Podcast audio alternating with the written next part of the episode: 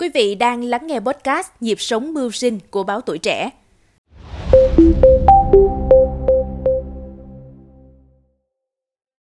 Thưa quý vị thính giả, cận Tết, dịch vụ nấu đám tiệc nở rộ vì nhiều ưu điểm như tiện lợi, gọn gàng, giá cả cạnh tranh, giảm tải mệt mỏi.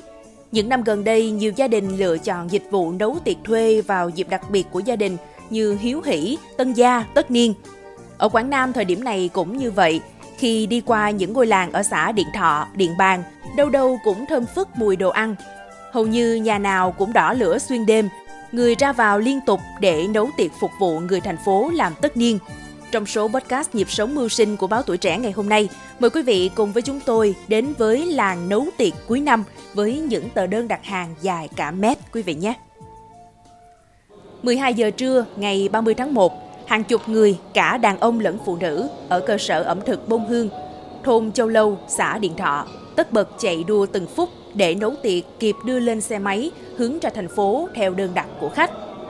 Ông Trương Văn Thông, chủ cơ sở ẩm thực Bông Hương, xoay liên tục với các cuộc gọi đặt tiệc từ khách. Ông Thông nói trong vội vã, bận quá, không kịp thở. Từ ngày 2 tháng chạp tới giờ, vợ chồng và mấy chục lao động làm cho tôi gần như ngủ chỉ vài tiếng mỗi ngày. Đơn hàng tới tấp, có ngày phục vụ cả vài ngàn suất ăn nên xoay không kịp. Ngôi nhà của vợ chồng ông Thông rộng thênh thang ở làng quê nhưng không còn một khoảng trống nào. Trước hàng cột, vợ ông cùng mấy chị em lấy bìa giấy cứng nối dài cả mét, ghi chi chít thực đơn, địa chỉ của khách đặt rồi dán cứng lên trụ tường ở gần vị trí ra vào cho chị em cùng biết để nấu. Ai cũng bật cười với tấm đơn hàng chi chít chữ, y hệt như tờ sớ này. Nhưng chừng ấy đơn mới chỉ là khách đặt trong nửa ngày, còn những ngày như ông Thông nói thì tấm bìa dài bằng 3-4 người nối lại. Từ ngoài sân đi vào dãy nhà phía sau, đâu đâu cũng thấy rau củ, quả, son nồi.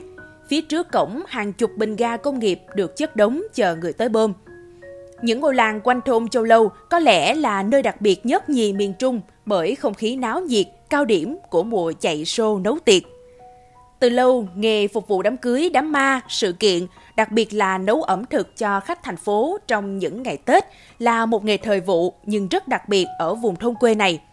Người dân ở Châu Lâu, Phong Thử, La Huân, Thôn Tây trước đây đa phần làm nông, làm thợ nề. Nhưng mọi thứ biến đổi hoàn toàn khi cách đây chừng 15 năm, một số người giỏi nấu ăn đã nhận đơn phục vụ khách từ thành phố rồi đưa về làng nấu.